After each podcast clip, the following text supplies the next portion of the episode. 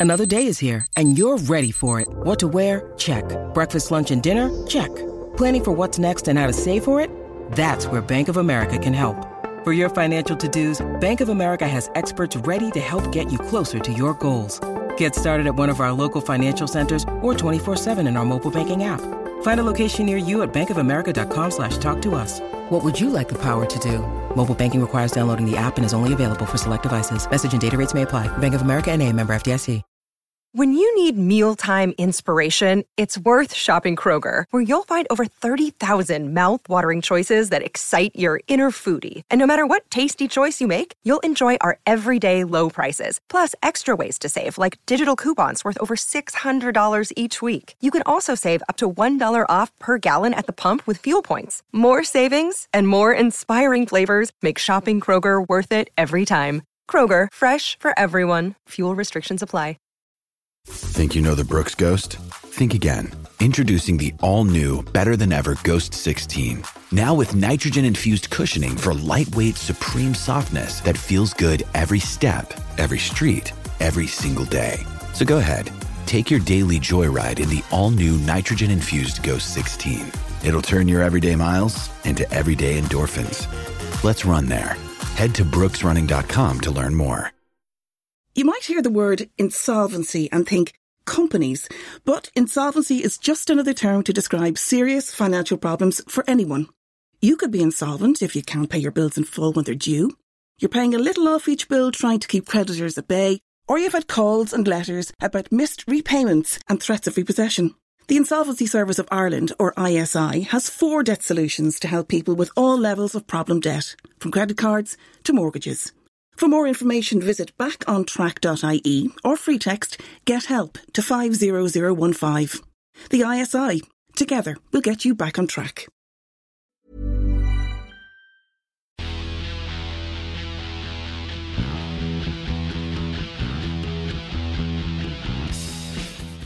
If Scotland defend like they defend in the top 14 and they're allowed to do whatever they want at Maul time, advantage Scotland in terms of that. But if it's policed correctly, Ireland will uh, game penalties. I thought going into the game, Ireland have a better scrum, a better maul, and I think that they'd be uh, hopefully mentally stronger than them. And for what it's worth, I feel I hope Ireland hammered them today because of the way Scotland behaved during the week. Too mouthy. I think too mouthy, but they can't back it up. I think we were brought up on the fact that you work hard and then talk afterwards. In um, a time and a weekday when it's been a pretty horrible day, really. It's rugby. not been a very good day, let's be Um, honest. you know, it's it's nice and reassuring that Ronan O'Gara remains an ever constant in our lives as an absolute bell end. Yeah. There are certain things in life that you can rely upon, you know. And many of the things that we used to be able to rely upon, you know, the post office, um, sanity in our times. People voting with their brains, things like that. You know, you know, basic human decency, all these things. But through it all, Ronan O'Gara being an absolute jeb end is yes. it's, it's just never going to change. And then God you- love him for it. You thought, well, he's just sticking up for his team. That's fine. Ronan, you know, fair dues. And then Yeah, he yeah. comes out with this absolute blind in an interview with some Irish magazine or other. Did you see this one? Uh, no, what? Oh God. Quote unquote. Some women do try to and offer their opinion about the game, and the game is too complex for them to have an input on. Oh no. Oh no. Yeah. So well done. Well done, Ronan, for making us all feel like the world is still a place we can rely on some things, which is you can- being a purple faced prick most of the Can time. we can we knock lock Maggie Alfonsi and him in a room together? Yes, and indeed. Just see how that goes. Uh, some person on Twitter whose name I can't remember, I forget, it was a lady, obviously responded to me, just said, Oh, I'll have to, I'll have to just carry on doing gene splicing then. She's some neuroscientist, basically. Because rugby's too complicated for me. Yeah, I mean it is a complicated sport. Let's face Yeah. it. Anyway, sorry, I thought we'd open with that one, but welcome to episode 52 of the Blood bloodandmud.com podcast. Uh, your sweary, Yes. Sweary pipe of rugby knowledge. I am Lee Calvert, the editor of bloodandmud.com, and he is, I am Josh Gardner of RugbyShirtWatch.com. yes, all the way over there. And you can f- uh, get in touch with us at Blood and Mud, or you can get in touch with Josh uh, at Josh Gardner or indeed at Rugby Shirt Watch. You can find us uh, on Acast, the new Acast app. You can. You can. Uh, you can also find us on iTunes, where you can leave us a lovely review if you like to. Reviews nice. like this one. Um, Hmm? Five star review from James C222. Great stuff, he says. Five stars. This is the podcast equivalent of Greg Laidlaw. Hang on, I don't, well, hang on, I don't, I don't know where this is going. Where's on. this going? Uh, looks and sounds miserable most of the time. Okay, yeah. Fair. Sometimes ponderous, but overall Yeah. extremely effective. And all three of them are proper old school rugby men. I mean- However, I hope Lee and Josh don't strangle rabbits to prepare for the World Cup. Well, I mean, there is my 2019 preparation out of the window there and then. But Yeah, so there you go. That's a review from him. You can leave a review on iTunes. It does help us if you do. But, you know, it's up to you. I'm not going to give you Yeah. any pressure. I'll just mention it. It's up to you. I'll just leave it out there. Um, also, don't forget that in this time of trouble, Ireland Mm-hmm. fans, uh, you can order some beer. The lovely forgetting fluid, the best craft beer forgetting fluid you can get your hands on, with a lovely £10 discount by simply using the code BloodMud10 at the lovely people at beer52.com will give you uh, a nice crate of lovely craft ales at a discounted price. Thanks to us and thanks to them. Beer 52 on Podcast 52. Synergy. Oh, I hadn't even seen that coming, Josh. Now, that's the kind of lateral thinking you just don't get on other rugby pods. You, you, ju- you literally don't. no, you don't. Nobody, nobody else they? would say something like that. Absolutely No. nobody. So, uh, and that's why you come along here. Welcome one, welcome all. Please join in. Thanks for all your input, of which we've had plenty this week. Thank you very much. We have. It's uh, it's been. You can tell Six Nations has started because people are getting very angry about everything, which is fine because we're angry most of the time. So I like to think of it as everyone else has come up to our level. Yes. Well, what? Speaking of well, angry or sad or, or negative emotions, Shit. shall we talk about shit? Absolute Yeah. shit, and not even jokingly shit. Just like we normally go for, really badly shit. Let's. Shall we talk about the loss of uh, Joos van der Vest Hay? You have to be South African to say it properly. Is it Hay Hazen? Joos van der Hazen, Vest Hazen. Hazen. Yes. Yeah. Um, Juiced. You know. Juiced, yeah. I mean, you know, it's it's been coming. He's not been well for a very long time. of um. I remember it made me think. It made me think of um, losing Jonah Lomu. Now, we Hmm. lost Jonah Lomu just before. I think the first pod we did together, it happened just before then. I think it probably was. Yeah. I think it was the yeah. first thing we ever talked about, which set a sort of somber was. mood for the rest of rest of Yeah, our time together. why we're such miserable fuckers. This is that was the first conversation we Our ever had. relationship was built over the death of Yeah. Jonah Lomu. And, you know, this feels a bit like that in a lot of ways. He's, Juice, he's, he's gone too young, Yeah, but also, in their way, they both fundamentally changed the game of rugby, I think. massively so. I mean, he's basically the blueprint for the Mm. modern scrum half. Yeah. really. uh, I said that Scrum half has never never been the same since him. He was epoch defining for a Yeah, position, really. you- Yeah, you think you know, you think of like the traditional nine. You're sort of Gareth Edwards, George Gregan, Matt Dawson, Mm. chopsy little fucker with low centre of gravity, and yet he was not any of that. You know, Mm. he was six foot two. He was big. He was quick. He was basically a winger with a nine shirt on, and Mm. it totally changed. You know, you think of of you know Conor Murray or Mike Phillips or Rhys Webb. You know these big lads that are playing nine now, and he is the template for all that. And it's it's and their whole game is based on sort of the way that he was so combative physically, which was a totally different thing for a nine, and he melded that with like pace and Yeah, vision it's- and And as tough as he was on the field, from my memory, I think it's easy to get into, but I don't think I am mm. being. He was never mm. really a shit house. No, He was just a tough player. He wasn't. He wasn't a shit. That that you dirty get we did the other week when Gary Jenkins lamped him one.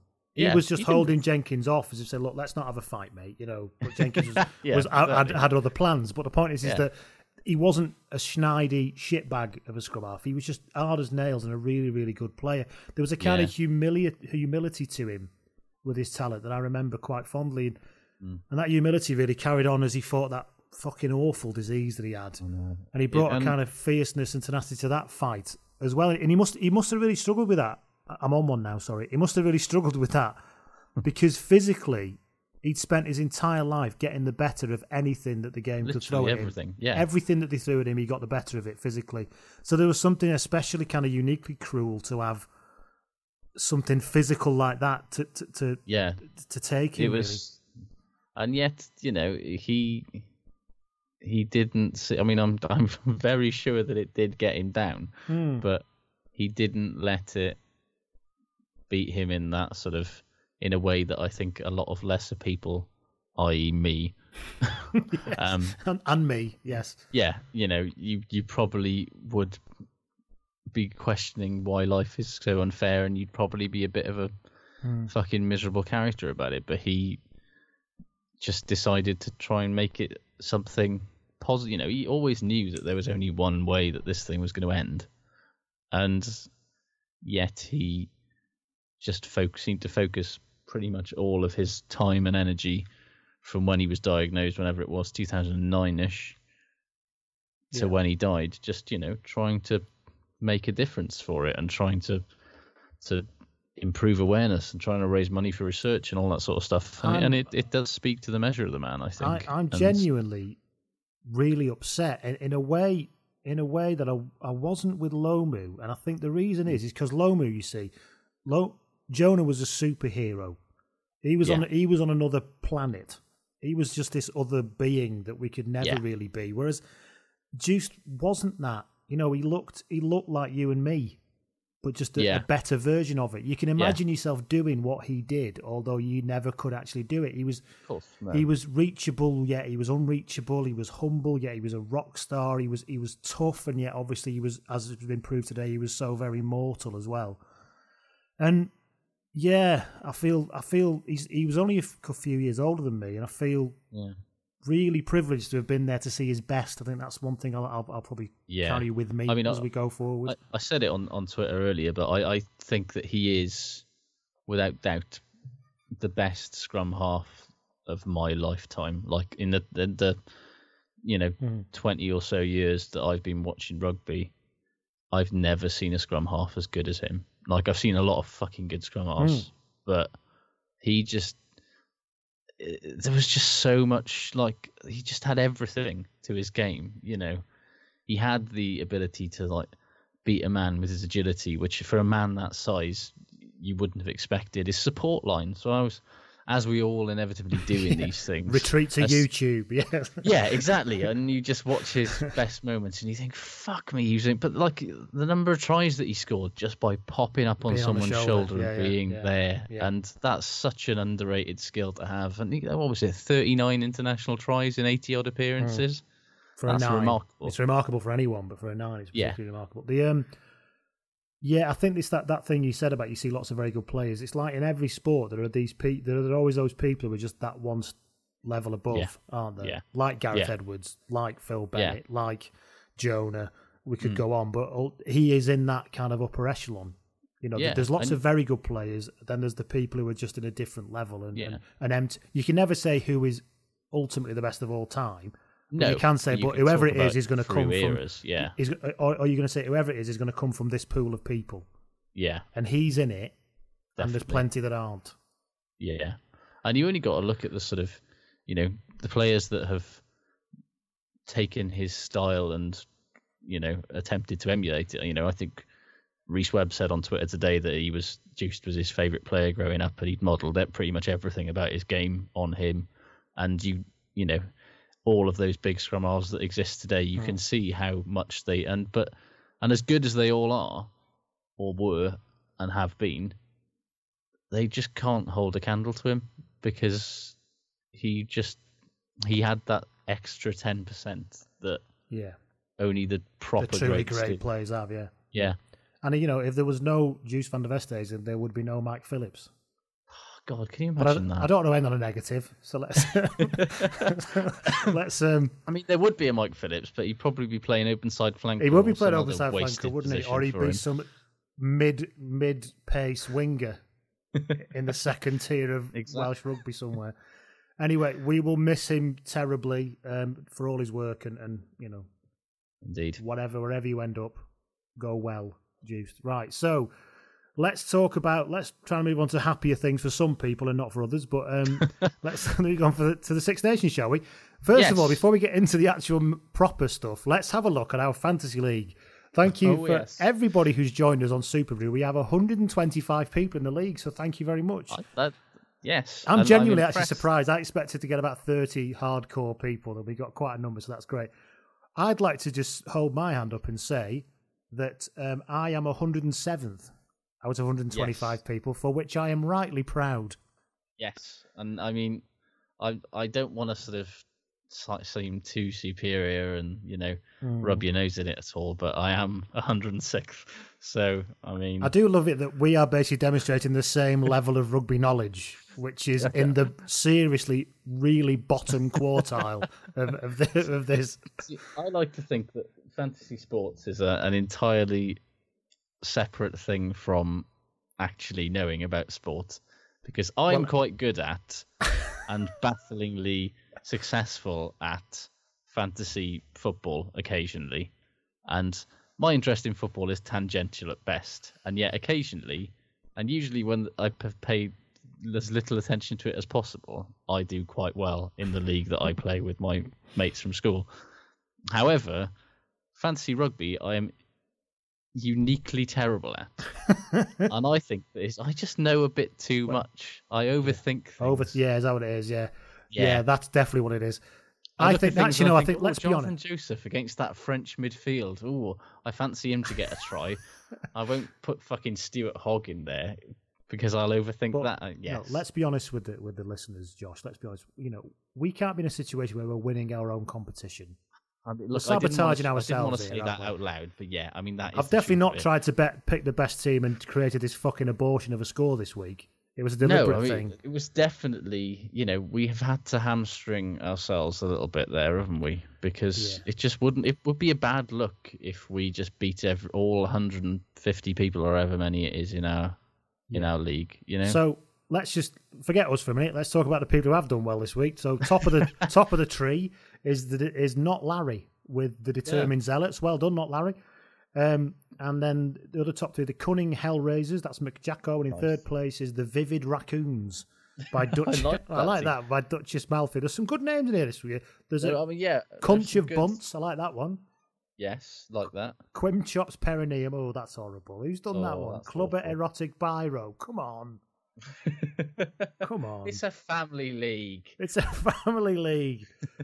Let's have a look at who. I is- enjoy I enjoy the huge manatees. I don't I don't know why, and the uh, palmy polygamists, which uh, Right, there are four people at the bottom of the league who obviously didn't even pick a team because they're on zero points. oh dear, Um, however, I will say bottom of the league. and I'm sorry to bring this up. Is White Line Fever. oh dear. Um, and you know, but then again, 122nd is bottom, and we're in 100. I'm in 107th, so I'm, I, I haven't got much to say. So thank you for everyone who's who's contributed. This could all change very quickly, couldn't it? We can confirm that we do have uh, prizes that money can't buy, um, mainly because they're not worth anything. But um, No. no. So moving on to the actual games, and anyone who wants to join into the fancy league, you can join in at superbru.com and look for the blood and bloodandmud.com league and chuck your hat into the ring. And quite frankly, your hat will fly straight above and past me and Josh, I imagine, because we are rubbish. So Well, you say this. I've just looked at our page, and apparently we are in the top sixty-six percent of uh, players. So I'm not sure how, but sixty-six percent of the people playing this game are worse at it than we are, and we are. you're 100 reading that wrong. and we are 130 something in our or 106th in our league. So, yeah, As more sectors across Ireland are reopening, the COVID 19 pandemic unemployment payment is changing. If you're currently receiving this payment, the amount you receive will change from the 16th of November. To find out more about how these changes will affect you, visit gov.ie forward slash PUP changes, a Government of Ireland initiative brought to you by the Department of Social Protection. Have you heard the news? The Irish Independent has a new podcast. Thousands of people who work in the events industry are making more noise than ever, but are they being listened to? 20 minutes, five days a week, the Indo Daily takes you beyond the headlines and into Ireland's most talked about stories. Two gangs, 18 people killed, families torn apart. The Indo Daily podcast, available on Spotify, Apple, independent.ie, and wherever you get your podcasts. Right. Moving on to the proper games. Oh, yeah. Uh, oh yeah. Do you remember? Remember why we're here? Mm-hmm. Let's talk about. Shall we go in the order they were on the telly? Yes, let's do that. Let's Start talk with the best game first, then. Let's, let's talk about Scotland beating Ireland. Do you want to go first, Josh, or shall I go first in what we need to say now? Uh, no, you carry on, mate. You go on. I am very, very, very, very sorry. So to, sorry. to all the Ireland fans out there. so very sorry for what we've done. And yeah, I mean, let's face it, we sort of knew that this might be on the cards, but I think that I didn't think that we could do quite as comprehensive a job as we did. I mean, we basically just they might as well have been playing with their shoelaces tied for most of the first half. It was remarkable the power It that was we a- wielded. yeah. And if ever a five minute period was made for a Glacial Greg, Mm. it was that last five minutes of that game. Oh, he was in his element. He was in his It's like, what, so I absolute have to element. dither like a motherfucker and Yeah. then just pass it to a So pod forward. you just want me to go, you just want me to go normal speed, yeah? Great, thanks. I mean, it, take it away our obvious cursing abilities, though. I mean, what a fucking brilliant game it was. It was a, it was a, a wonderful game, and that game alone is probably better than the entirety of last year's tournament. Probably. I would say it. It definitely was. Like, I'm sure that Ireland fans are incredibly frustrated because, make no mistake, they balls that up big style. Massively. But as a neutral, uh, fantastic game of rugby. I was thoroughly gripped for the entire. I wasn't. 80 The whole the whole testament was was brilliant, and and Scotland winning made it even better. Really, I mean, it was the, the tense. The, the it was so tense. Scotland winning. Even Big Vern had a twinkle in his eye. He did, and I mean, it was uh, like I said last week. You know, it was it was about whether or not they, you know, could actually step up and do that thing of Mm. being a real contender. And I think and closing a game out. and closing the game out properly. And and yeah, I think with any doubt, you know, any doubt of that is kind of gone. And if that's a proper monkey off the back. And can they now kick on and and do something? Because I think we all expected Scotland to be high octane in the attacking game, but I don't think, particularly in that first half, the like ferocity of that Scottish blitz was ridiculous. It was. You know, like it was one of the ways that like oh, we, oh, we talked about how Glasgow have got better on the defensive side this year, and it's sort of taken their game to a new level. And I sort of think that big core of Glasgow players in the team, they've kind of clearly brought that Yeah. defensive intensity. I mean, And- and say they did it for forty minutes at least. But when you look at the when you look at the stats, Scotland made a nearly hundred more tackles than Ireland. they were, game. I mean, Nearly yeah, 100. they- and, and that's why it looked inevitable that they would just be absolutely fucked yeah, with about 20 and- minutes to go, and there'd be no way they could. They, they could. You could Yeah, just see this couldn't keep- heartbreaking score starting to eke away with Oh, Ireland. God, it, it looked so inevitable because they weren't keeping it up in that second half. You know, they missed 32 tackles as a team, which Yeah. is, you know, that's quite a lot. It is. Um, but they did enough, and that 37% of territory they had. is mad, isn't just it? shows you that some games doesn't matter, does it? Cause, but, the, but what it does show you, actually, statistics can lie, but I don't think they're doing this one because Ireland. I'm, I'm not trying to take anything away from Scotland. The heart and the, the, the closing out was brilliant, but Ireland, with a better game management, would have been well away. yeah, they in that game. dominated every single like. You can say and oh, even got into the dominated in lead. You can't even say you can't even say well they dominated, but they couldn't quite get the points on the board. They actually took the lead yeah, and then somehow just- couldn't do it.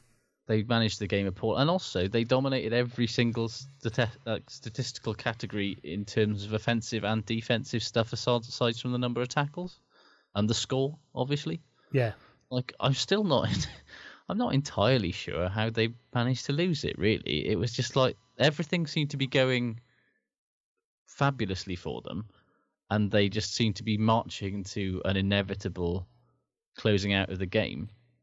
And then, I mean, yeah, I just don't know.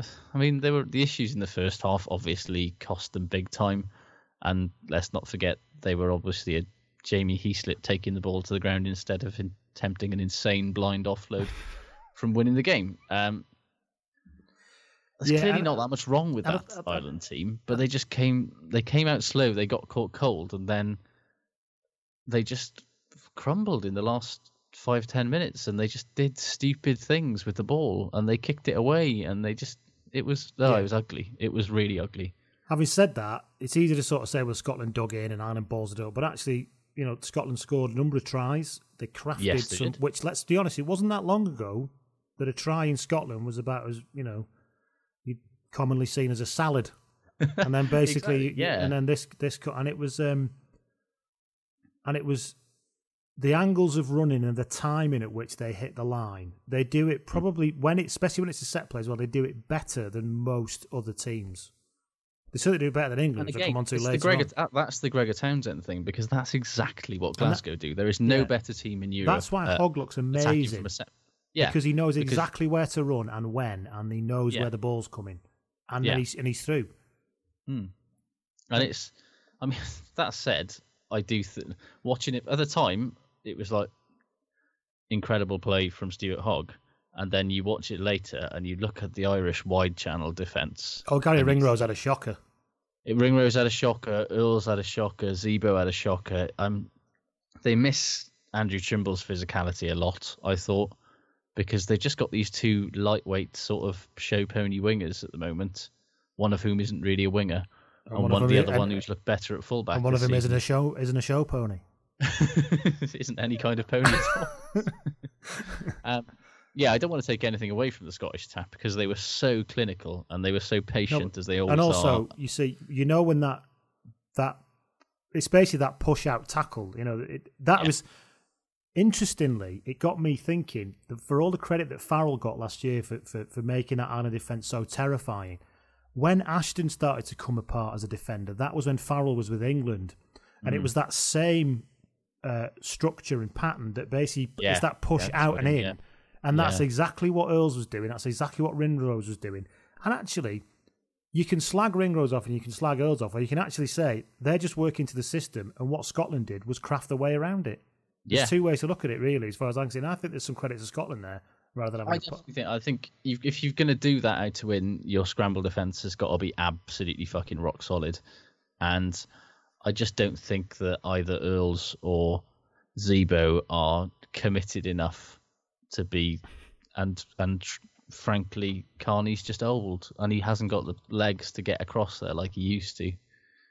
And it's kind of a bit of a. Yeah. The personnel doesn't really suit the system in that regard. I think. Yeah, there's there is something about he's gonna have to twist in some positions, isn't he? Uh, I think maybe. I think certainly maybe. Joe Schmidt's going to have to look at that team and go back row balance. I think they all played well in didn't flashes. actually had a terrible game. He, he had that one moment. Yeah, but no, actually, I as think- a, as a number eight, he played all right, and I think it's Yeah. hard to give him a, a, a, a shit time. But actually, I think it's more about instead of saying, "Look, you're rubbish," it's more about actually what balance do you want here? yeah, and the balance is all wrong. Well, there's too much beef in that back row with those three. I mean, they're three massive blokes, Yes, and they just there's no guile there with that Yeah. makeup. And and Ireland looked much more fluid with Van der Flier at seven, and Mm. I think he's got to make that call because it's also the the line out thing as well. That line out went terribly because the entire back row is too fucking heavy to, to get any kind of to lift up off the floor. yeah. So they were just throwing it constantly at Devin Toner, which then became a rather obvious thing to diagnose if you're a Scottish lock. Yes, and um, Um, Rory Best as well, not great. oh God, he was not good, was he? I mean, no, there were very few people that I think from an Ireland side really came out of that game in credit. Um, for for the tour for the tour of which we do not speak. exactly. I think that all commentators should change whenever they're going to use the word lions. They should change to the word bastards and say, you know, he's not he's not done his bastards uh, chances any is that much harm. that yeah. much harm there. Uh, I tell you what, though, you know, we could talk about Ireland's problems all day, but I think it's better to talk about how good Scotland were because they were Yeah. really good. Like, I, I honestly think you look at them. I don't want to do what we did with Ireland, No. but you've got to look at them. But we do have to praise. I'm sorry, people out there, Yeah. listeners. We When do have to praise good, we people. do have to acknowledge I'm sorry. I'm, I know you're uh, probably wincing out there if you're Scottish, but you know we do have to praise people. So and and you look at the schedule that they've got, and you look at what they did, and you think, particularly with the bonus point system with in play, with the way that they, you know, they can be a factor in this tournament in a big way. And you know, you look at the teams they've got to play; they're going to have to be absolutely watertight defensively, because clearly they will punish any sort of mm. defensive lapse in the wide channels, probably with a try, because there's just so much pace out there. But the irony is also that Hogg aside, I don't really think their backline played that well on Saturday. I don't think they did. No, at all. Actually, Like Tommy Seymour was anonymous. Um, the midfield missed eleven tackles between them and offered very little penetration. Dunbar did Ma- manage to uh, wear an invisibility cloak in a line out though, so you know you have to, Yeah. you have to give him credit for Yeah. that. Yeah, I mean Sean Maitland was just What the fuck brilliantly was that all about, demonstrating that? Saracens' defensive mental conditioning clearly carries over to test level. Yeah. he did nothing else. It was a very Saracen-y performance, as Oh, it was said on so. Saracen-y. It was brilliant. But um, yeah, I'm not saying that as any kind of critique of them. I'm just saying that there is Oh, a yeah, lot absolutely. more to come from this Scottish backline, and it's going to be pretty scary for everybody else if they do click at some point. Well, I don't think anybody expected Dunbar to be chosen. Well, I, I certainly he, didn't. he wouldn't have been my first choice. There. I think I'd have gone for no, Bennett I'd have picked Matt but- Scott or someone like that. You yeah, know, but, it- but, but but yeah, he was in there, and I think, but we, we shall see, won't we? Uh, but yeah, credit to them, um, and I really do hope we have a good tournament. You know, well, they're long overdue one. They've been uh, so European rugby's better so with more long. teams playing well, anyway. You know, and to be fair, they keep filling that ground as well, don't they? I mean, I'm not trying to be, Oh, again, not being patronising, but fair play to them. I just Plenty think, people yeah, started turning up they've they've ago. got they've got to do it at some point, haven't they? That- Yeah. If not now, when? You know, this looks like it could be quite a down year for the rest of the Six Nations. You know, Now, and we'll as we'll come on to. Nobody's looking particularly amazing. No, Ireland get to go to Italy next week. I think that's a decent fixture It's for a good them. it's a good bounce back. It's it, well it? timed for them, that isn't it? Yeah. Um, and Scotland go to France. Mm. Now that'll be interesting, won't it? It's going to be a really. I'm really looking forward to that game. When's because That's should we should we talk about? Let's talk England, about. So let's talk about England. Did you did you did you see Inverdale's trick about talking about the Scottish line out? And then somehow No, he said he said Eddie Jones has said that people should be creative on a rugby field, which is a fucking joke, by the way, the way England are playing. Um, and you know, so let's have a look at this Scottish line out. It's like you can't help yourself, can you? you literally, lit, there are all roads lead to England. You were there with your despicable Brillo pad hair. Yeah, if you were ever to ever do a John Inverdale flowchart, it would just be a, a lot of questions and then just whatever. It just A lot of diamonds all going England. straight into England in the middle. What's a bit, I mean, Uh, the thing about England, France is right. I'll be honest. I, I can't remember that much about this game apart from uh, Serin, Oh, beautiful Baptiste, what a player! the What a- angel of Bordeaux, the quirky-haired saviour of my love of the game of rugby. Honestly, I'm genuinely in love with him. I mean, yeah, he for like, instant cult hero. I, I did find mean, I it s- I his- weird when the commentator on Saturday was talking about him looking like an old French movie star He from did that, the yeah. seventies. He, he, he started on a riff there, and I think within half a sentence he went, "This is not right, this." But I've got to keep going this with is it. a metaphor that has got out of hand as soon as I started saying But you know, the, yeah, the, the service, the craft, the hair, the fighting ch- with forwards, oh, the chopsiness is the great. completely unnecessary 20 metre reverse pass just to throw it to Lopez for a drop out just because he can. Oh, oh, I've, I've come over all peculiar again, Josh. I'm not... and you know he was one of the f- main highlights of what was a a fairly blood and thunder Yeah. kind of game. It was light on. His his his level, Sexy his rugby. spectacular level of not giving a flying shit about anything. It's just it's just glorious. Well, this is yeah. We we spoke about him briefly when he did that ridiculous offload for. And to be honest, that is really all I'd seen of it because I don't really I don't really run out every week to try and watch Bordeaux Bègles. I'll be honest. No. And I've seen that offload, which was very clever. But I thought, you know, all right, might be one trick thing. But yeah, he just uh, he looks he looks wonderful. But yeah, He, he's a talent and half. It and was a- Bordeaux played really fucking good rugby, and so it's it's a good mix. he's um, it was a baffling game, really. I'm not going to beat around the bush here. As a non-England fan, I found find England to be profoundly fucking irritating as a team.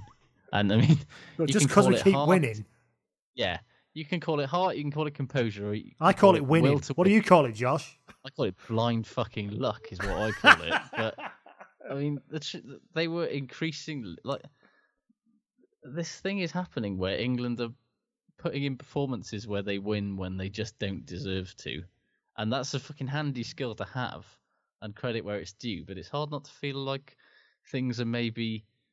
I kind of feel like Eddie's walking a tightrope a little bit at the moment, and the results look great. The records being broken look great, but I'm are they improving much- as a I- team? I'm not paying much attention to that, to be honest. No, I don't Well, think they yeah. are at the minute. Um, really, it was it was testament to Paul Gustard's scrambling defence that game. It really was. Really, because we didn't really do much. No. If France's discipline was better and they could stop knocking on, Yeah. uh, that would have made a big difference. We were always within a score despite doing very little, just defending and just waiting for Yeah. for them to do something wrong for a mistake or them to fuck yeah, something because up. they were just criminally wasteful. They created were, all, and it's yeah. exactly the same as what they did in the autumn. They created fabulous opportunities for themselves, and then they didn't have the composure or the precision or anything to actually turn that into points. But at least you can see, in honesty, what unlike France for a long time, you can see what it is they're trying to do. yes, there's a plan. There's a plan there, which is to Yeah. basically get the big runners on the ball, get beyond the game line, and- and get some support runners running through, and getting this surround you in these wonderful crisp passes, and getting Mm. getting a bit getting a bit more France into the French play, basically. Yeah, which is great. I mean, well-known gobshite Stephen Jones feverishly described them as the best French team in years after the game, and I mean, technically, yes, Yes. but that is a very low bar. But that's like saying that's the best turd you've done after a curry in years. Do you know what I mean? It's yeah, kind it's of like if that bar was a coffee table, then you definitely have to like move it if you wanted to hoover underneath it, for example. you know, it's it's Yeah. yeah. I mean, they Um, were they have been they were tidy. They were physical at the breakdown. They were solid at the set piece, and yeah, that they actually look like they've got a plan in the back line now. But yeah. I mean, that's a great improvement on the horse shit that they've trundled out for the last. And they look at they look at decade, five it's not the All Blacks, is it? thousand percent better having Lamerat at thirteen rather than Yeah. a big massive chunky lump. No, although I, I was a little bit irritated by Lamerat just because he just seemed to be a gutsy piece of shit and refused to pass the ball. It's like they would have had a um, try with that from the was it the um, Fickou knockdown Yeah. out wide, and he just needed to pass the ball. But in terms of their shape and their plan, building on Yeah. something, there's something he's, you can see he's there. definitely one for the future. And Um, just imagine how good that team will be with Fofana at twelve. Well, yes, because Fickou was He was very Mm, average. He spent yeah. the only notable, the only time I remember hearing his name in the game was when he was offside twice in like ten seconds. not as good as Damien Chouly, the man who wasn't there. um, Yeah, Yeah, so I mean- going back to England though, England, Ben Youngs has managed to, well, normally he comes to England and looks like a different player. He didn't. He looked exactly like the player we expected him to well, it's, be. it's just exactly what England did not have any kind of, at least until Haskell came on, which we'll get to. Um, yeah, they had no clean ball at the breakdown at all, and they were constantly having to throw extra men in and all that. And it just is further proof that he is absolute fucking bollocks when he hasn't got clean front football all the time. and he's he has to actually do something sensible with his boot. That's when it really when he has starts to make a apart. decision and when he has to. And I mean, I think yeah. it's shown that Itoje's not a six, not at this level. Anyway, No. he ca- his carrying was probably worse than Robshaw.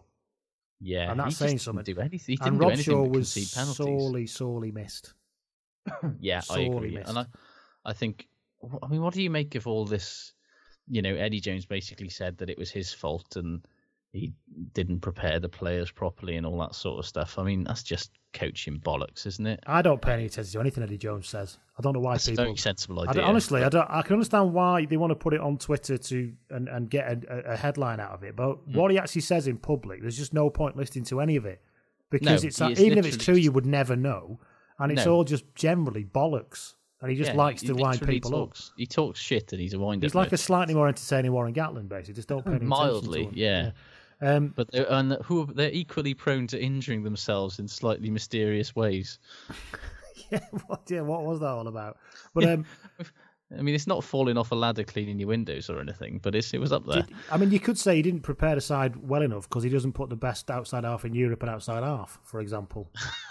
yeah, there is. That's not really preparing the side well enough. And I think t- he's going to have to start looking at the fact that Farrell probably needs to come into 10.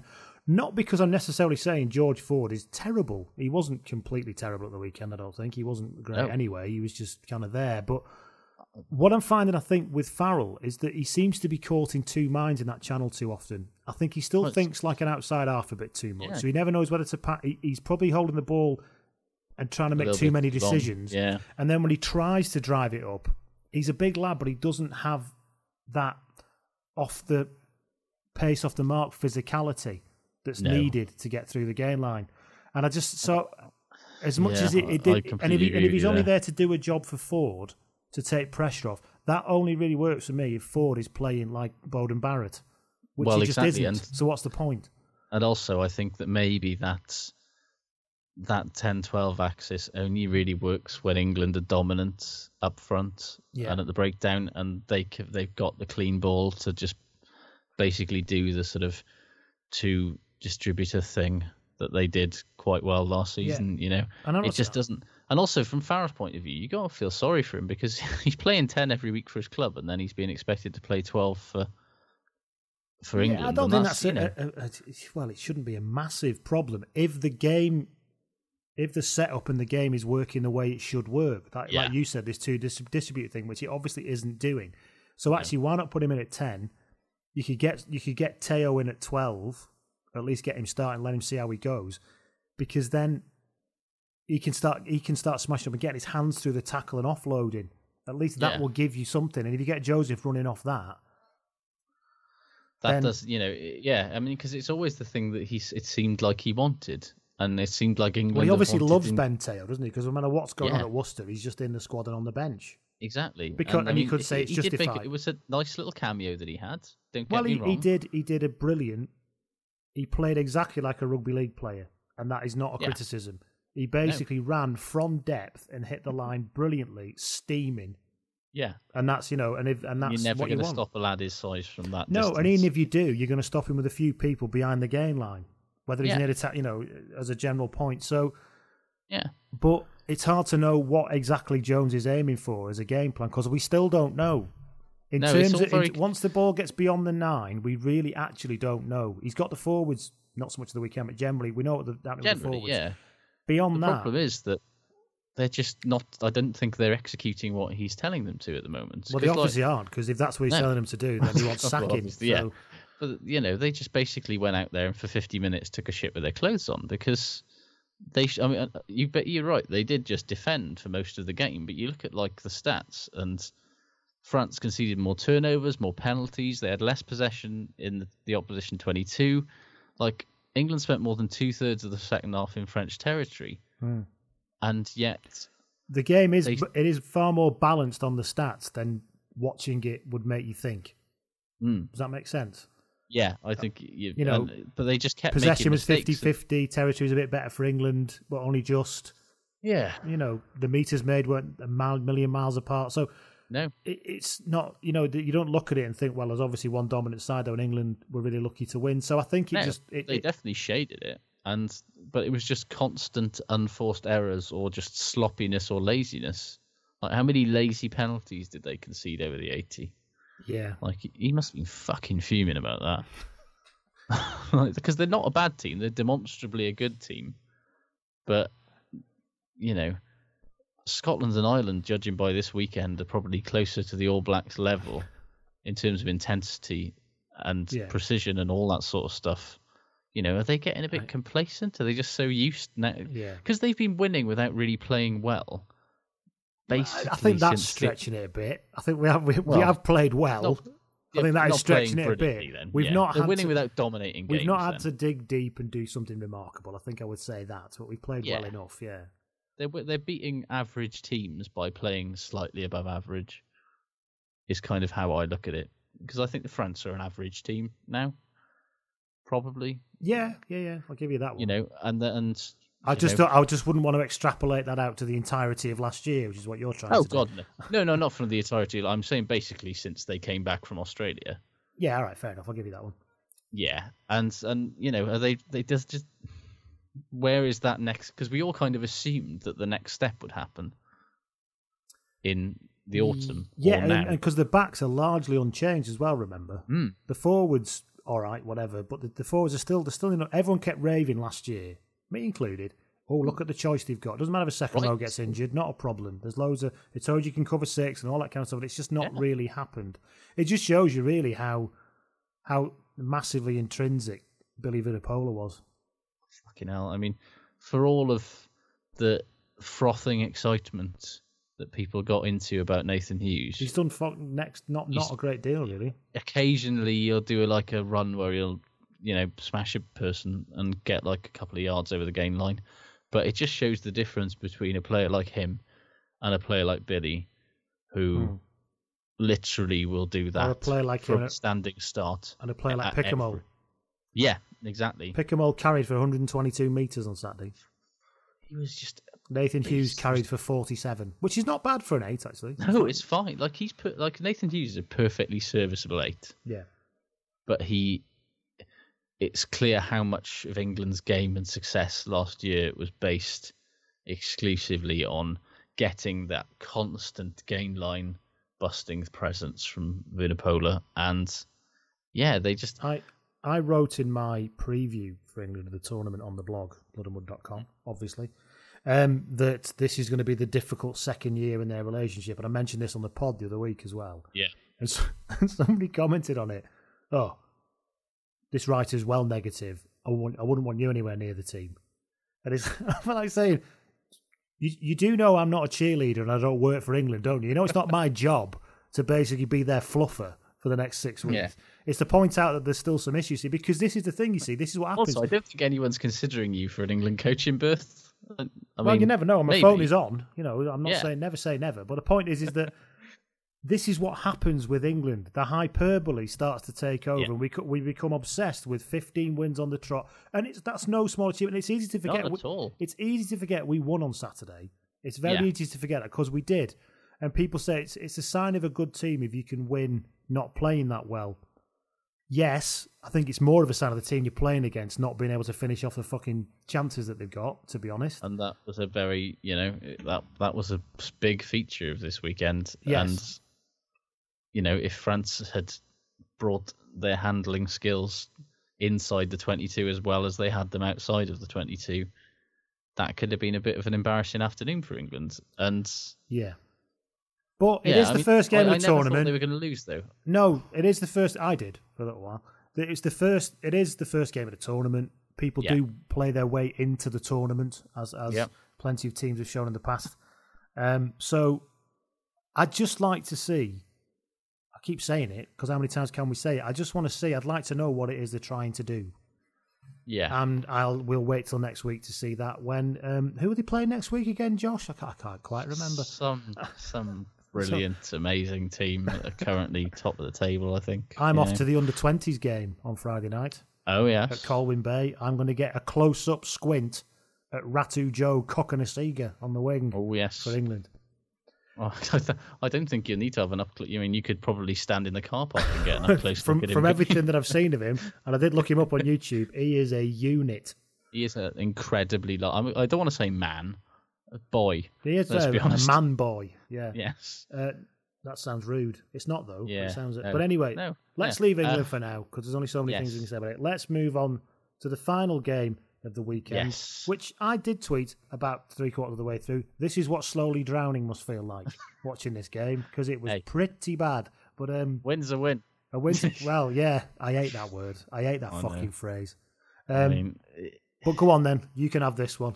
yeah. I mean, looking at the score at halftime, I would have fucking bitten your hand off for 33-7 at full time. Obviously, um, history books will say it's another pasting for the Italians in the Six Nations, but God, it was fucking dire in the first half. Like, I mean, I think we need to thank Wales for starters for saving me from having to do a really, truly Yeah. epic, Yeah, angry if, rant. If the game now. had finished on 50 minutes, then it could have been really bad, couldn't it? I mean, this this whole podcast would just have been me going on and on. I mean, the full hour and twenty would just have been me just spewing bile. But um, yeah. So let's let's be let's all be relieved that both my blood pressure and your ears. What I do like is, that. is that on Twitter, people got in touch on Twitter after the game going, I can't wait to hear how much Josh is going to rant about this on Monday.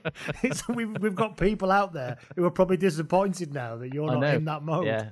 Sorry, everyone. I mean, I try Yeah. to get angry about Welsh people re- probably aren't, but yeah. Yeah, I tried to get angry about winning 33-7, but it's kind of hard to in the end. So Um, what changed then in that second Well, half? I mean, really, let's be honest. Italy turned up for 20 minutes in Yeah. the first half um, as any kind of attacking threat. And, I mean, in that 20 minutes, they showed more coherency than Wales did in probably 60 out of the 80. Um, but they were just playing Warren ball for Hmm. like 40 minutes. And I'm sure Howley will blame that on the rain, but I just think that they still don't know what they're fucking doing out there. Like, the easiest thing to do when you don't know what you're doing is just for one man to run up to the line.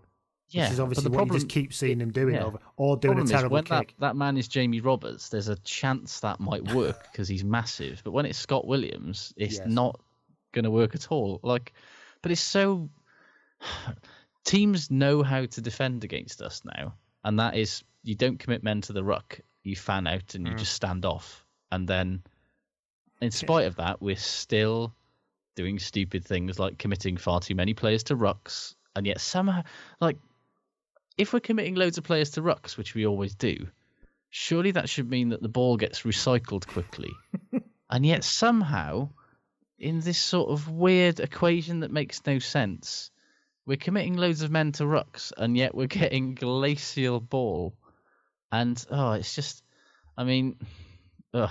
I mean, The- we spent so much of the game demonstrating that we're still stuck in 2009, tactically speaking. It was kind of a little bit annoying and depressing. So was it as simple as Sam Davies coming on and changing everything? Because I thought it Yeah, was so- more to the fact that Italy had given up. They did. I mean, when that try went over, when they went over for the try, and to be honest, with you, in the second half in general, Wales were much better. Hmm.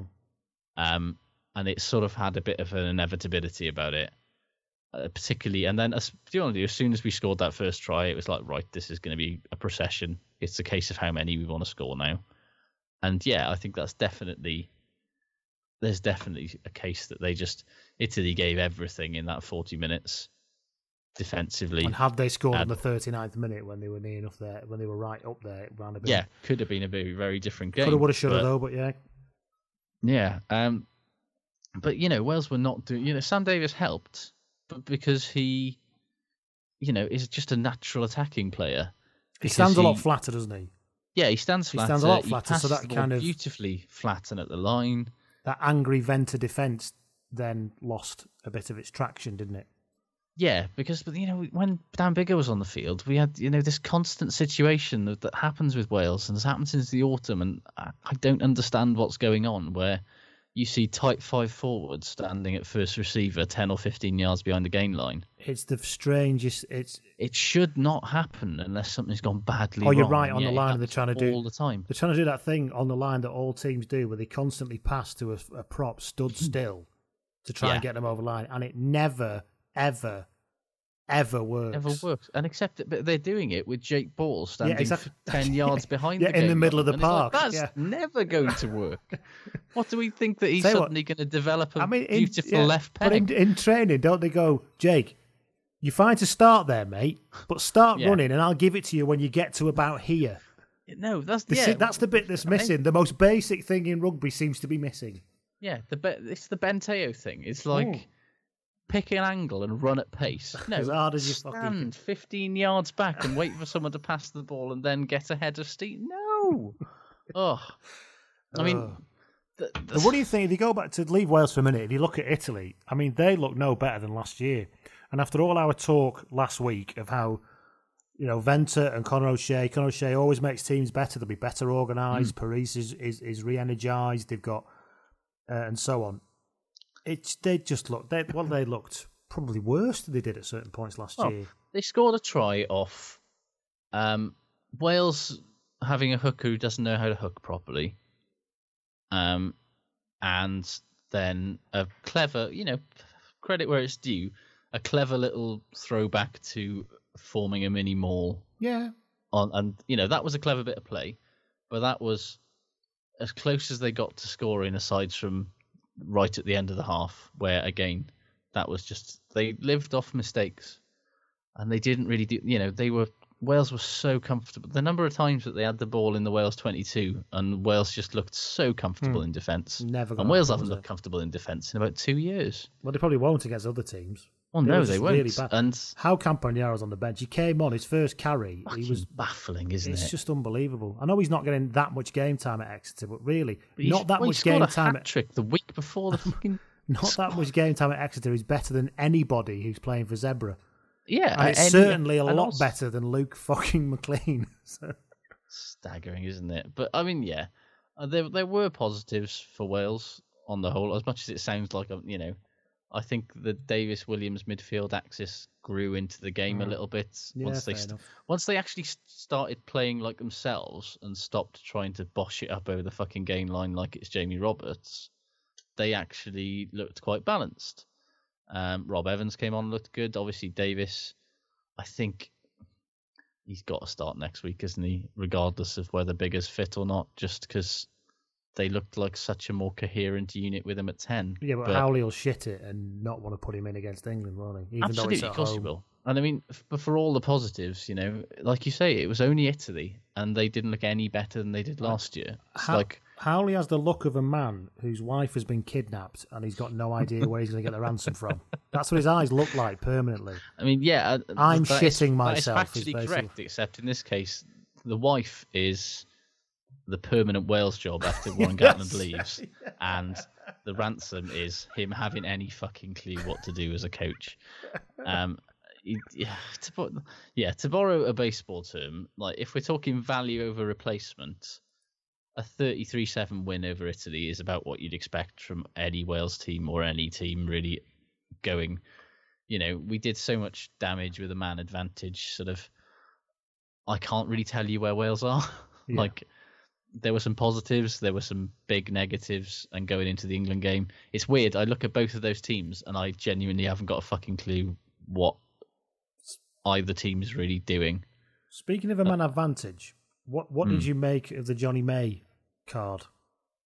Um, I thought it was a little bit harsh, but I can see that technically, l- letter of the law, it was probably I thought it was were- massively obvious. I mean, he was stood up straight and he grabbed Yeah. the bloke, and he's about six foot two, Jonny May. he grabbed the bloke's leg Yeah, and pulled it tiny, but he's directly upwards. yeah. So you therefore, cannot, lift- you cannot I'd- like And it's the way you get these can't commentators, you still sort of say, oh, that seems a bit unfair. It's, well, no, it's not, is it? Because he dropped him on his he stood know, up straight and pulled his leg directly into the air. yeah. He sort of twisted him, and he landed on his face. And it's like, oh yeah, if he hadn't landed on his face, I mean, yeah, but he Yeah, did land on his Brian, face. Brian, Brian O'Driscoll said that. Oh, it was it was refereed on outcome. That I said, well, no, it wasn't because again, I'll say it again. He was stood up straight and pulled his leg directly into the air. His technique was fucking terrible, by the way. He was literally he literally bent over like he was picking up a tray off the floor and lifted it directly upwards in a vertical motion. But that's Anyway. the thing. I don't. I, uh, that's another thing that wound me the fuck up this weekend, and winds me up every weekend. Is ex pros basically moaning either from the commentary box or on Twitter every time something like that happens. It's oh the game's gone soft. The game's gone. Glad I'm not playing now. Blah, blah, blah. It's like, yeah. And when I if, if you were playing now, you'd just you wouldn't tackle like that because it's the rules Yes, and you'd adapt. exactly. Flatman's very good. In the Yeah, he- Flatman's he- very good. I do love I the way he kind of goes. He kind of goes, "Yeah, nobody did anything wrong there. He just fell over, but the referee's got to penalise somebody," sort of thing. I remember uh, when I spoke to him when I was at BT Sport. I was on a chat with him. I said, um, "He said it's really funny." He said, "People always talk about oh." He's driving in on that angle there, and look at him. He said, "He said I can tell you now through years of experience. All you do is try to survive. The idea Yeah. that you pre- premeditatedly come in on a certain angle, you're doing that angle because he's about to twist your spine off. Basically, you know, it's kind of you have to. It's just to, to stay upright and to stay Yeah. in the game. You just have to move. He said, "There's it's Yeah, ve- you're trying to said you move would your not believe how yourself. few and far between it is that a front row has got this premeditated body angle thing going on." He said, Yeah, I'm going to ball all. right in on him. No, No, it's just not. It's basically you end up getting to think, "Oh shit, I'm going have to change my angle here so my hip doesn't pop out or something." It's but yeah, I mean, yeah, I, I thought Angus Gardner did a lot of things wrong in that England game. he's a fussy fucker, isn't he? Oh, I got- I mean, Oh. they- but then at the same time, I mean, I know that there were some people who thought that England got a massive rub of the green from him. I don't think that's. Oh no, I think he was correct. fairly balanced. I think he I was think- actually. I- he was I- just I equally pedantic and, and shitty with everyone. I think. There was an amazing, but there was an amazing moment where Hartley was was on the was hands on the floor, and he literally shouted three times at him to release, and then at the third time Hartley finally released, and then he let it go, and it was like, I'm pretty sure if you tell him to release once and then he doesn't, that's a penalty. If you tell him twice and he doesn't, that's definitely a penalty. Going back to the Ireland game, speaking while talking about rest, Romain Poite, right? Yeah. I think as long as the ball comes out, he doesn't actually give a shit what happens at the ruck. Uh, I think that's that is very That's true. that's the conclusion I've come to. He doesn't give a shit who lies anywhere, what they're doing. If the ball comes out on the side that it's supposed to come out on, he's ignoring it all. Yeah, you have to be incredibly blatant.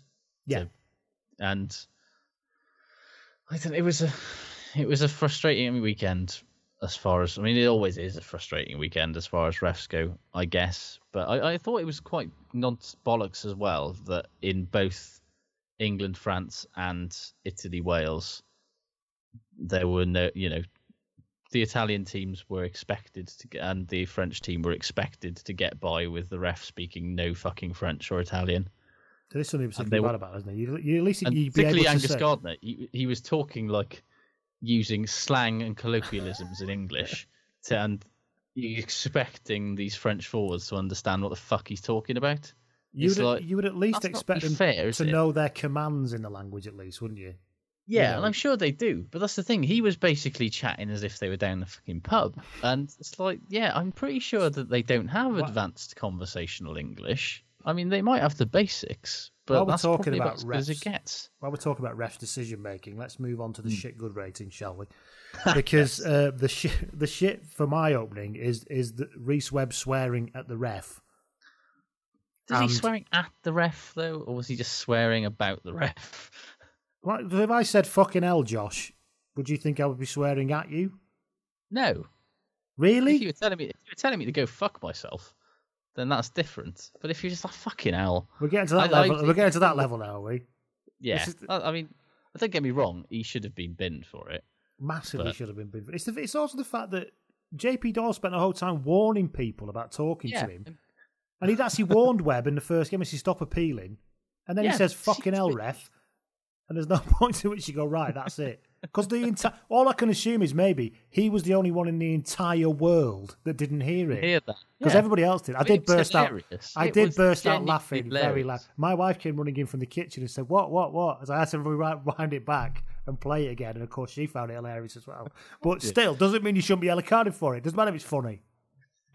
But I mean, that's basically the only contribution that Rhys Webb made to the game because he was pish. Let's be honest. Did he Like, score? I mean, he should he should have scored. He te- he definitely grounded the ball on the line, but they decided that, that wasn't couldn't a remember try if for that would have been reason. given or not. That's why I've got a shit score to my fucking fantasy team. He's my scrum half. Yeah, he's my Anyway. scrum off as well. I was angry about that. But yeah, I know he's only been back for three games for injury and everything, but his passing was poor. He offered nothing as a running threat. It wasn't a day for it, admittedly, but he did just spend more time moaning at the ref than anything else. And I, I expect a bit better from him, to be honest. Yes. So that was the shit. Yeah. So you are saying he should have been carded then for that? Ah, yes, yeah. I will defend. I don't think that he was directly swearing at the ref, but I do think that he was obviously using colourful language in his general direction, which is still probably cardable. It's certainly penalisable. Uh, shit, Simon Zebo, who looks like the love child of Kevin Webster, I've noticed, from Coronation Street. Mm-hmm. He also looks a bit chubby. He's got slight moob and a bit of a chubby mm-hmm. face, which is odd because he's he's a back. Maybe that explains why he was so fucking slow chasing that kick. I, I don't understand. I mean, obviously it's a step up, but he looks so good for Munster this year. He does, yeah. And he just as, he looked pap for Ireland. He's another one that was in my fucking fantasy team. That's probably why he was I think he shit. might have been in mine as well. I can't even remember now. I, I picked it very quickly on Friday and I had other stuff to do. Um, that's my excuse. But yes, Azebo wasn't particularly clever. No, Um, any um, shit from you? Yeah, worst thing I saw. Um, I saw a lot of shit on that pitch in Rome yesterday. Don't get me wrong, but um, the worst thing by far was probably Josh Furno's haircut. like shaved on the sides, mullet on top. That is not a haircut. That's a hate crime. You can take the man out of Australia though, but you can't, you know. You cannot take a bogan haircut out of it. um, and also shit for me, uh, Jean-Marc Doussain. Oh, yeah. that that Oh, that kick when he hell. missed touch, you just I literally mean- just wanted to go, ladies and gentlemen, Jean-Marc Doussain, because that- and it's mean- like as if you wouldn't know he was going to do something like that. Of course, because he's shit. And I said last week the Achilles heel of this French team is that all of their outside halves are incredibly flaky. But fucking hell, Lopez like, did there's all got to be someone better than him. There's got to be. I don't know even why they even brought him on. Lopez was doing okay. He didn't was look knackered fine, or like- he was fine. Oh, like he, he should probably just have changed his name, grow a beard, and move to Argentina because I don't think he's ever living that down. It was just appalling. Um, yeah. But again, entirely predictable because he is yeah, appalling. massive- well, I was in no way shocked when it happened. Anything else and shit from you? Uh, yes. Um, what, whoever was directing that game on Sunday, the, whether it was ITV, whether it was the Italian broadcast, like, how many times do we have to miss something that's going on in the live game because they've cut to a replay before somebody like just actually has a word and says stop doing this? Like in that Wales game, we missed three consecutive lineouts because they were showing replays of the kick going into touch or the play before going into touch. And literally, you cut back to the action and the ball's in midfield. Host broadcaster like- problem, you see. It was in It's, Italy. wasn't it's fucking. Oh, it's not it is hard. infuriating. ITV were actually probably better than BBC this week, and that's saying something. I found myself less irritated by ITV than BBC. I mean, don't get me wrong. I find I still find ITV's the pundits they get in are incredibly England heavy. Yeah, I don't really get that, but generally the commentary makes no sense. Yeah. and and the style of the show I find better than England, uh, better than Yeah, and of course, BBC. obviously, there's no Inverdale. So There's no Inverdale. I mean, to be fair, the BBC have Andrew Cotter, who I'll listen to all day because he's great. And, True. Uh, and and the ITV have Nick Mullins, who's great. And uh, but yes, uh, a lot lots of it. And did why, they why have did why did he, Jones on the col- on the co-commentary on the Wales game? they did? Yeah, they did. I he mean, was actually all itself, right. he was I'm all right. surprisingly all right. He was It's probably doing it via that the most Skype. excite- the most excited and animated he got in the entire 80 minutes was when Cory Hill came on. It was. That's one of mine. Yeah, that's oh. all right. Oh, I'm really pleased for him. I found him. Where did he say? Where did he say? I found him playing for. Oh, was, I think. was it? Was like it, that. it was somewhere in Britain, wasn't it? I found Yeah, Moseley. That was it. I oh, brought him in from Moseley. Great to see him making his Six Nations There's, debut. there's the Skype network. There's the Skype network for you. He went to Moseley, swapped him for a photocopier, and now he's playing in the Six Nations. Um, other shits for me. Um, probably the most angry, aside from everything that happened in the first half in the Wales game, the most angry I was all weekend was when Lawrence Dallaglio described um, the sin bin as the Jonny May power play. which, I mean, firstly, it makes no sense. He's, he's yeah. Secondly, stop trying to crowbar American sport terminology into rugby. Like it's bad enough that the red zone is basically common parlance now. We do can we not draw a line somewhere? Infringing in the red zone. Stop this before it gets out of hand. He slots the he slots the kick through the tall pipes. but it's um, it's yeah. Dallaglio's just rubbish. I don't He's get it. Shit commentator. You wouldn't mind. He's not he- a very good analyst. No, and he's not a good analyst. He doesn't even say anything controversial to make it entertaining, Hmm. and he's just not got a very interesting voice.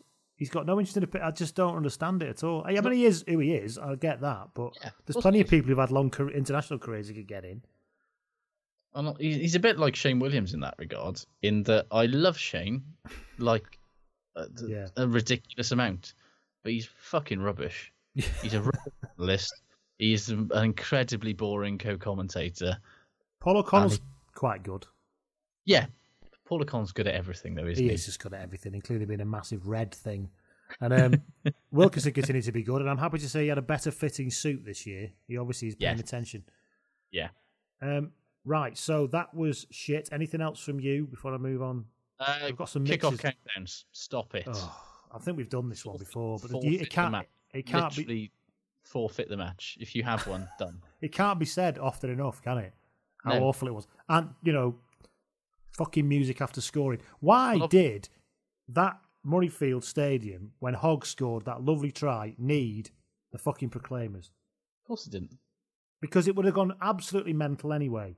I mean, I like 500 miles. I like the Proclaimers. I do, honestly. I like them. Sunshine on Leith is a brilliant song. But it's just, and then at The the end, the place. but when they won at the end, and like they were cutting to people, there's a guy in the audience crying With hmm. 500 fucking miles on again in the background. It's like, well, no, just let them Weird. celebrate. Yeah. It doesn't look. They don't need it. Stadiums have crowds because they make noise, and it's the mo- one of the most wonderful things that human beings collectively can create is crowd noise and excitement. And you're basically just robbing us of it. You disgusting PR fuckers. That was when that whole DJ Spoony bollocks in the Millennium Stadium a few years ago. At least that one of the great crimes. one of the great age. episodes of folly in Welsh rugby. And let's be honest, there's been like, a few. What, what stadium in the world doesn't need any help with a fucking atmosphere? it's probably the Millennium Stadium with the roof closed before Wales fucking England. And oh, I went to watch um, the Super League Grand Final, and Craig Charles was DJing before that. and actually, he's I quite like Craig Charles. I'm He's- quite yeah. into the old soul funk thing. He's a decent guy, but it was just bizarre. It was just so bizarre. And in between all that fucking music, you've got that bloke who seems to do every single stadium with that voice. Not Nick Heath. It's not you, Nick. If you're listening, I like you, Nick. It's just he's just he did the Super League final as well. Shouting, stop shouting names all the time. What is wrong with you? And what is wrong with us? We keep putting up with this shit. I really hate. I don't understand why all stadiums now have to have some fucking hype man. it's like every stadium you go to, it's like you know, can you not just say and coming on for so and so is number twenty three Yeah. replacing, you know, number eleven. Yeah, and what it is like. Don't I don't need anything else from you. I don't need come on or whatever the Yeah, fuck you want. yeah. Oh, fuck off. And it's that it's the whole movie trailer intonation of the voice. No, it was a time of war and heroes sort of thing. And it's but it's literally sort of saying replacement for Wales, Alun Wyn Jones is replaced by Corey Allen. So Yeah. it's just, Yeah, and it's, it's like fuck off. Oh, it's bollocks, isn't it? Oh It's God, just- how do we get onto that? I'm all, I'm worn out now. I'm worn out. Yes, let's go and have a lie down in the dark. Let's get through the oh, goods and go and have a lie down. I have down. to think of dark room. Baptiste and bring me back to a happy place. Hey, apparently, I said I, I wrote a big piece on the on the on the pod about uh, Baptiste, uh, which Hmm. the French have been all over. Lots of people who can read English in France, obviously. I hope they've not used auto correct auto translate because it's going to be a right mess. Some of the shit words I use. but then somebody came back and said, "Wait till you see Antoine Dupont, Oh, who's hello. just signed for Toulouse. He's twenty years old, and apparently he's a bit of a ninja as well. So Wow. we'll see." I'm all for the French having mad, exciting players. Speaking of which, my first good, Yeah. Virimi fucking Vakatawa. Like, now you know how I feel about him and his suitability to play Test rugby, but I'm just going to put my hand up and say I could not have been more wrong. Like, I mean, he still in no way looks like a player who has any clue how to play the winger position at Test level, but that is fine. Yeah. It genuinely doesn't. That's irrelevant when you can watch him Yeah. do them things that he does. His talent is I don't know what you're trying to do, but I love watching you do them things that you do. Yeah, it's like he's he might be one of the most naturally talented players in in the world. What was And- that ball when he, he got it and he, he got it and he kicked it over the top And then he And bounced, it, and then he caught again. it, and then as he was being tackled, he kicked it with his left foot again. It was so good. Like Noves has looked at that and just gone, you know what, mate? Fucking crack on. I don't really know what I'm going to do with do it. what you feel. but Don't worry about defending or positioning or patterns or any of that shit. You just go out there. When you get the ball, you just do what you fucking like, and we'll try to keep up. You just crack on. Yeah, and it works. And I mean, like he did several things against England that I actually laughed out loud. Yes. Like it's just He's one of those players that, it. as he's doing stuff, you just keep going. When he's sat, even sat on the couch, you, you keep going, "Hey, Hey, hey!" something. like it was, and yeah, I, the, the way he does that little chip over the top thing with a level of accuracy, like how many wingers can And do he's, that? A, he's a unit, isn't he? He's a big quite lad, he's lad. You know, he's a unit. Uh, That that break they had at the end of the first half, where he just got it and kicked in the afterburners, and he was inside the twenty-two, and then you blinked, and he was around the ten, the England ten-meter line, and it was like, "Fuck me, how quick are you?" And uh, I- Na- Nakaitaci's so tackle. Speaking of wingers, Nakaitaci's tackle on um, Yes. Daly, wonderful That's a- stuff. And a, a very good player. Like that back. Th- I mean, we should probably talk about Scott Spedding, shouldn't we? Because we haven't. oh fuck! What the actual fuck? That's Actually, anyone who has a go at me for being too negative about England, I ask you this question: How can I not be negative about a team that makes Scott Spedding look decent? That's good. Yeah, he it's was like unspeakable. he was like Ben Smith out there. It was. I was halfway through, halfway through watching that game. My, mate- my mate just texted me apropos of nothing. He said, "He said I can't stand that fucking Scott Spedding. I've got no idea why. He just fucking winds me up." And I was like, "Yeah, nobody can really explain it, can they?" But He's got one of those faces, isn't he? oh, I don't know what it is, but yeah, very, very irritating. Uh, let's move on to some some good stuff. Uh, Tom Yes. Davis, Tom Davis, thirteen, got in touch, and he said good was Sam Warburton. Yes. I, um, I was, he was on my list as well. The Jackal to win that penalty when England, Italy were Oh, laying siege. That was textbook shit. That really was. Uh, that and it was, was- probably his best game for Wales in some time. Let's be honest. He looked like an international six. People did, obviously like- worried about his lightweightness and all that stuff. Is that a word? No, it He isn't. might He's- have bulked up a little bit, you know, and because but his carrying. what else is he going to do when he's injured? Well, Eating cream exactly, yeah. eggs. protein powder and fucking gains. Um, yeah, he carried very well. He was imposing over the ball. He Mm. tackled like an Mm. absolute fucking monster. Um, there's a pro- if Faletau's back next week, that is there's a big decision to be made with that back row because I think we all assumed that a first choice back row would be Moriarty, Tipuric, Falatau. Now, I'd play Warburton ahead like- of Tipuric anyway. I'm still utterly unconvinced. So he was. I don't want to. People think that I really hate Justin Tipuric. I really don't. But Tipuric was fucking shite on the weekend. Yeah. He just didn't. it's that was- Warburton, Moriarty all day. But that could be one of the best back rows in Europe if they stay fit and Oh, it play could well. be. And I think, but the thing is, I think that it's horses for courses a little bit. If you're looking to throw it about a bit, you're playing in the dry, and Mm. it's you know Mm, maybe. You know down in New Zealand in the summer, maybe you want a Tipuric. If it's November and it, or January and it's shitting it down, and you're in Scotland, you probably want a Warburton. So yeah, maybe, Um, maybe that's what Howley's thinking. Maybe there's a plan. I doubt it.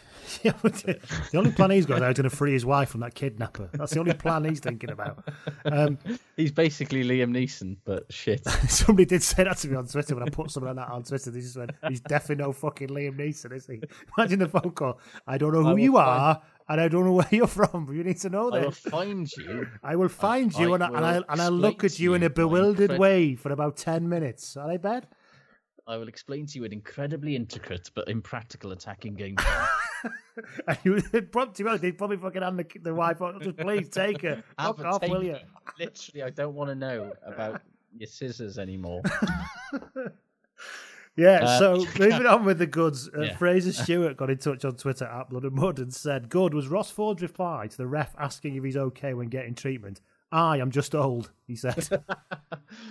Hey, who'd have I thought? I'm I'd never not- thought I'm he'd be a wit, Ford. Ross Ford. I thought he'd be too No. busy drinking protein shakes and doing bench presses and throwing the ball at ridiculously stupid angles. Mm. But no, he seems he's a bit a he's a bit of a that's lad. line. Gotta give it to him.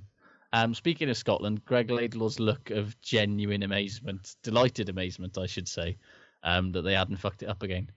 when he Yeah, his face when he Mickey kicked- Mouse trophy they give at the end. The kick at the He try, looks- the kick at the end as well. His face after kicking that was No, he was so Wonderful. delighted. I mean, For all the slagging off you think- can do with him, actually, he really does wear his heart for his country on his sleeve, doesn't he? And, and it probably it meant more to him than anybody.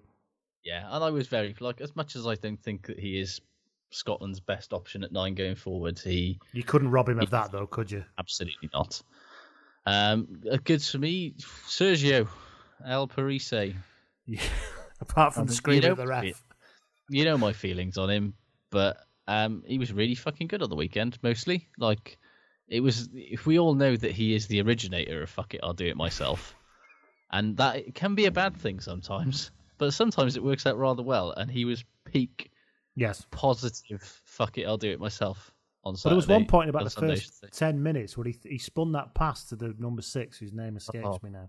And Yes, he, it, hit it, it hit him in both palms at once, Yeah. like a per, normal pass. And he, sp- he spewed it forward. And you must, if you're Sergio, you think, you know, and people have a go at me for fuck it, I'll do This is what I'm dealing with every fucking week. You wonder why I just grab the ball and run all the time. It's offensive to me that that's not been scored, and right so. Yeah, so um, yes, Sergio was very good. Uh, Robbie Alexander got in touch on Twitter, a Scottish person who said that good was Vern Cotter and Rob Holdsworth, who's his, his analyst, dancing about in the coach's box at the full time whistle. I did not see that. I didn't don't see really that, but know I- if I can imagine it. I, I, I don't. I think Vern's not been as happy as this since he put a baby seal into a mincer last week. That was I mean, that was just that was just an ordinary Tuesday for him, though. So yeah. Dave Station UK got in touch on Twitter and said Elliot Daly played very well. He did, but you know couldn't finish I that thought try. he was but yeah, tidy enough. He did. Yeah. Um, Cracking the boot. Grays, Yes. Jonny and fifty fucking tackles between them on Saturday. Twenty-seven to Jonny, twenty-three to Richie. That's a fifth of the tackle count that they made on their own. Yep. Ridiculous. Beaker got in touch on Twitter and said the Grays. Also, Stuart Hogg and Hamish Watson, the other love of my life at the minute. Yes, he was very good. He's great. I love him. I love how he doesn't. He doesn't. He doesn't look like a modern loose forward. That's what I like about him. He, doesn't. just looks like a normal sized bloke who's put a bandage Yes. around his head and fancies having a bit of a rammy. and I really quite like that about him. Speaking of players who do look like modern loose forwards, I think we Oh. probably have to. I don't like it any more than you do. I'm sorry, you, oh, you're breaking up, Josh. What are you saying? but It's Has- Haskell. he transformed. I'd like to. I'd rather like to. I'd rather. I'd prefer to phrase it of the England bench transformed the game. That's how I like to phrase it. Uh, that's a very diplomatic way of doing it.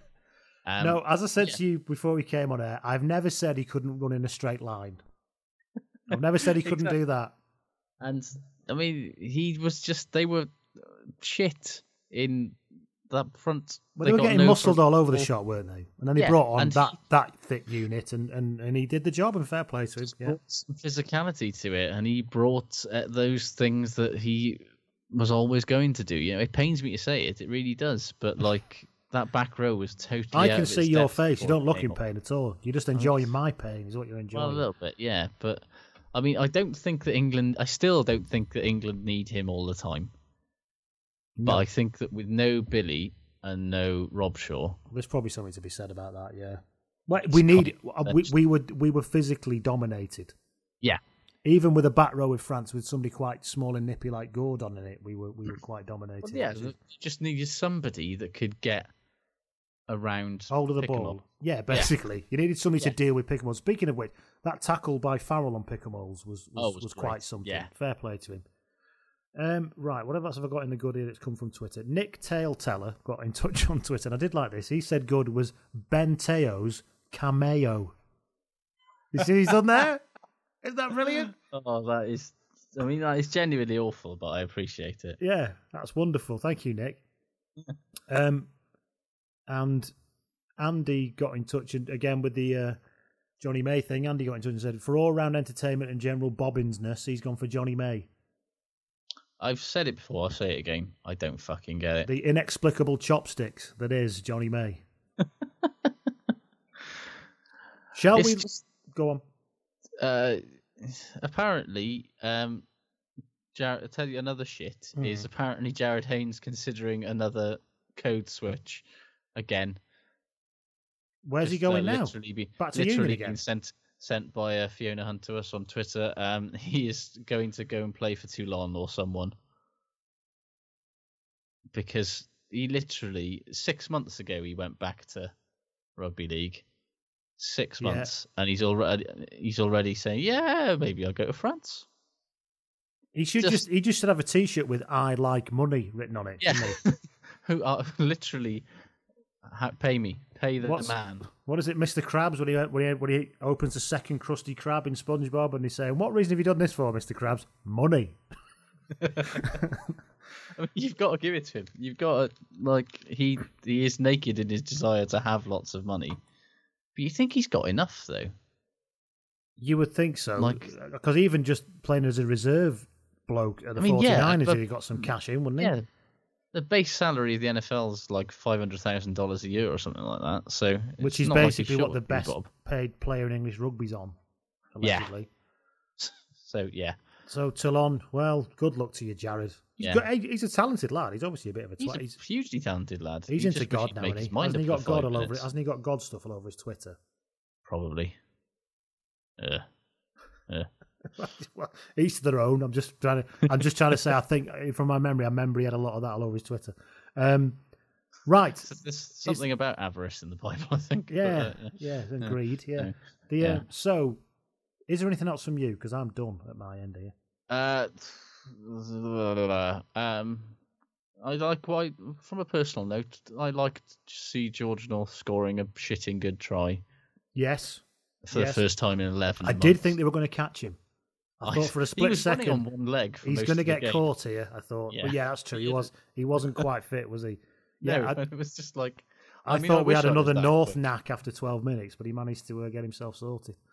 Yeah, but um, yeah, I was just you know he's had so much like that whole there was a bit a bit ghoulish that interview with him by ITV before the game where they basically you know were talking about him like he'd already died, and and you know I understand that obviously the concussion stuff with him is very serious and nobody wants to gloss over it and it's good that they featured it and covered it, but it was so kind of there was all this really dramatic music, and it was just and all these like newspaper What- headlines of North should retire and all this sort of stuff. It's What's like, funny is, is that on form, he's not doing very well at the minute, is he? no, not And at all. but interestingly, he's on that big Gillette advert for the Lions, isn't he? With the Jim Yes. Telfer talking. And uh, and and then I got an email in the week from the Lions PR people. He's just been signed up as a Mudhouse Wines ambassador because they're Aha. obviously involved in Lions as well. So he's basically ambassador for every single major sponsor. So Yeah, regardless of his and form, he's a Land Rover. He's a Land Rover spokesperson as well. Um, I mean, fair dues to him. Make your money where you can, George. I'm not having a go at you. I'm just saying it's No, interesting. It's interesting it's that um, rega- It you know anybody thinks maybe he picked for the won't go on the tour. Yeah. yeah. if, by the way, yeah. So let's bring that to a close and let's very quickly. should. We're just going to talk about predictions for next week without going into Oh, too yeah. much detail. No. France, sorry. Uh, so on Saturday at, fifth, Uh-huh. at um, Italy are going to play Ireland. That's nothing other than an Ireland win, is it? Oh God, no. Yeah, a that's an convincing Ireland win. Ireland win with a lot of backlash and fury. Yes, I'm guessing they're going to bring the thunder. And Conor O'Shea needs to sort that team out sharpish because they look just piss poor for most of that Did game. very odd. Anyway, yeah. Then the big tea time kickoff is Wales versus England in the Millennium Disco Dome. I mean, England, just because Wales are still not very good, and I'm in no way convinced that they are really improved from where they were in the autumn.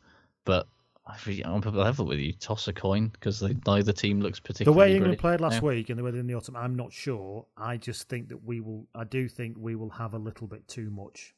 I think so. this I think you've got even by not doing much, we will have too much for Wales at this stage.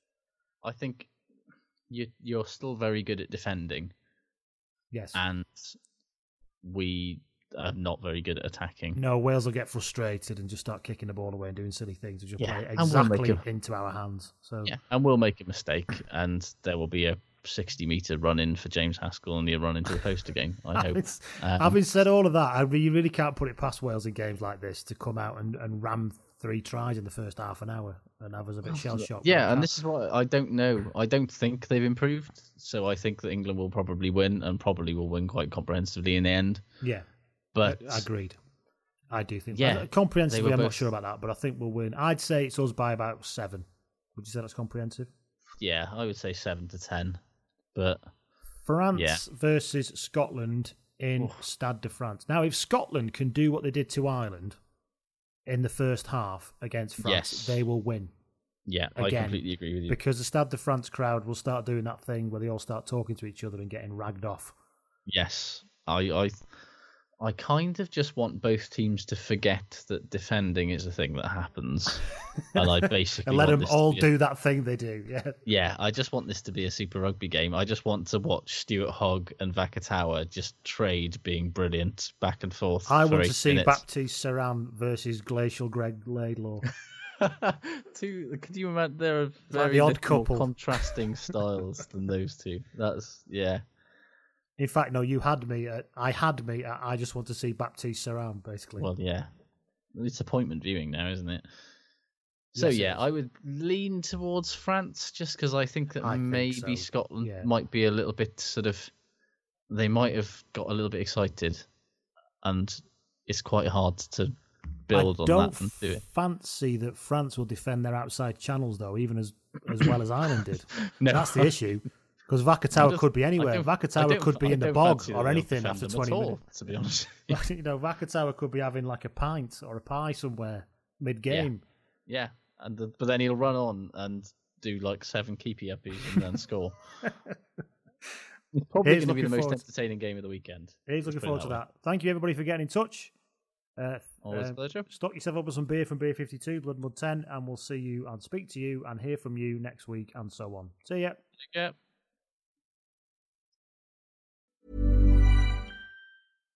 As more sectors across Ireland are reopening, the COVID 19 pandemic unemployment payment is changing. If you're currently receiving this payment, the amount you receive will change from the 16th of November. To find out more about how these changes will affect you, visit gov.ie forward slash PUP changes. A Government of Ireland initiative brought to you by the Department of Social Protection.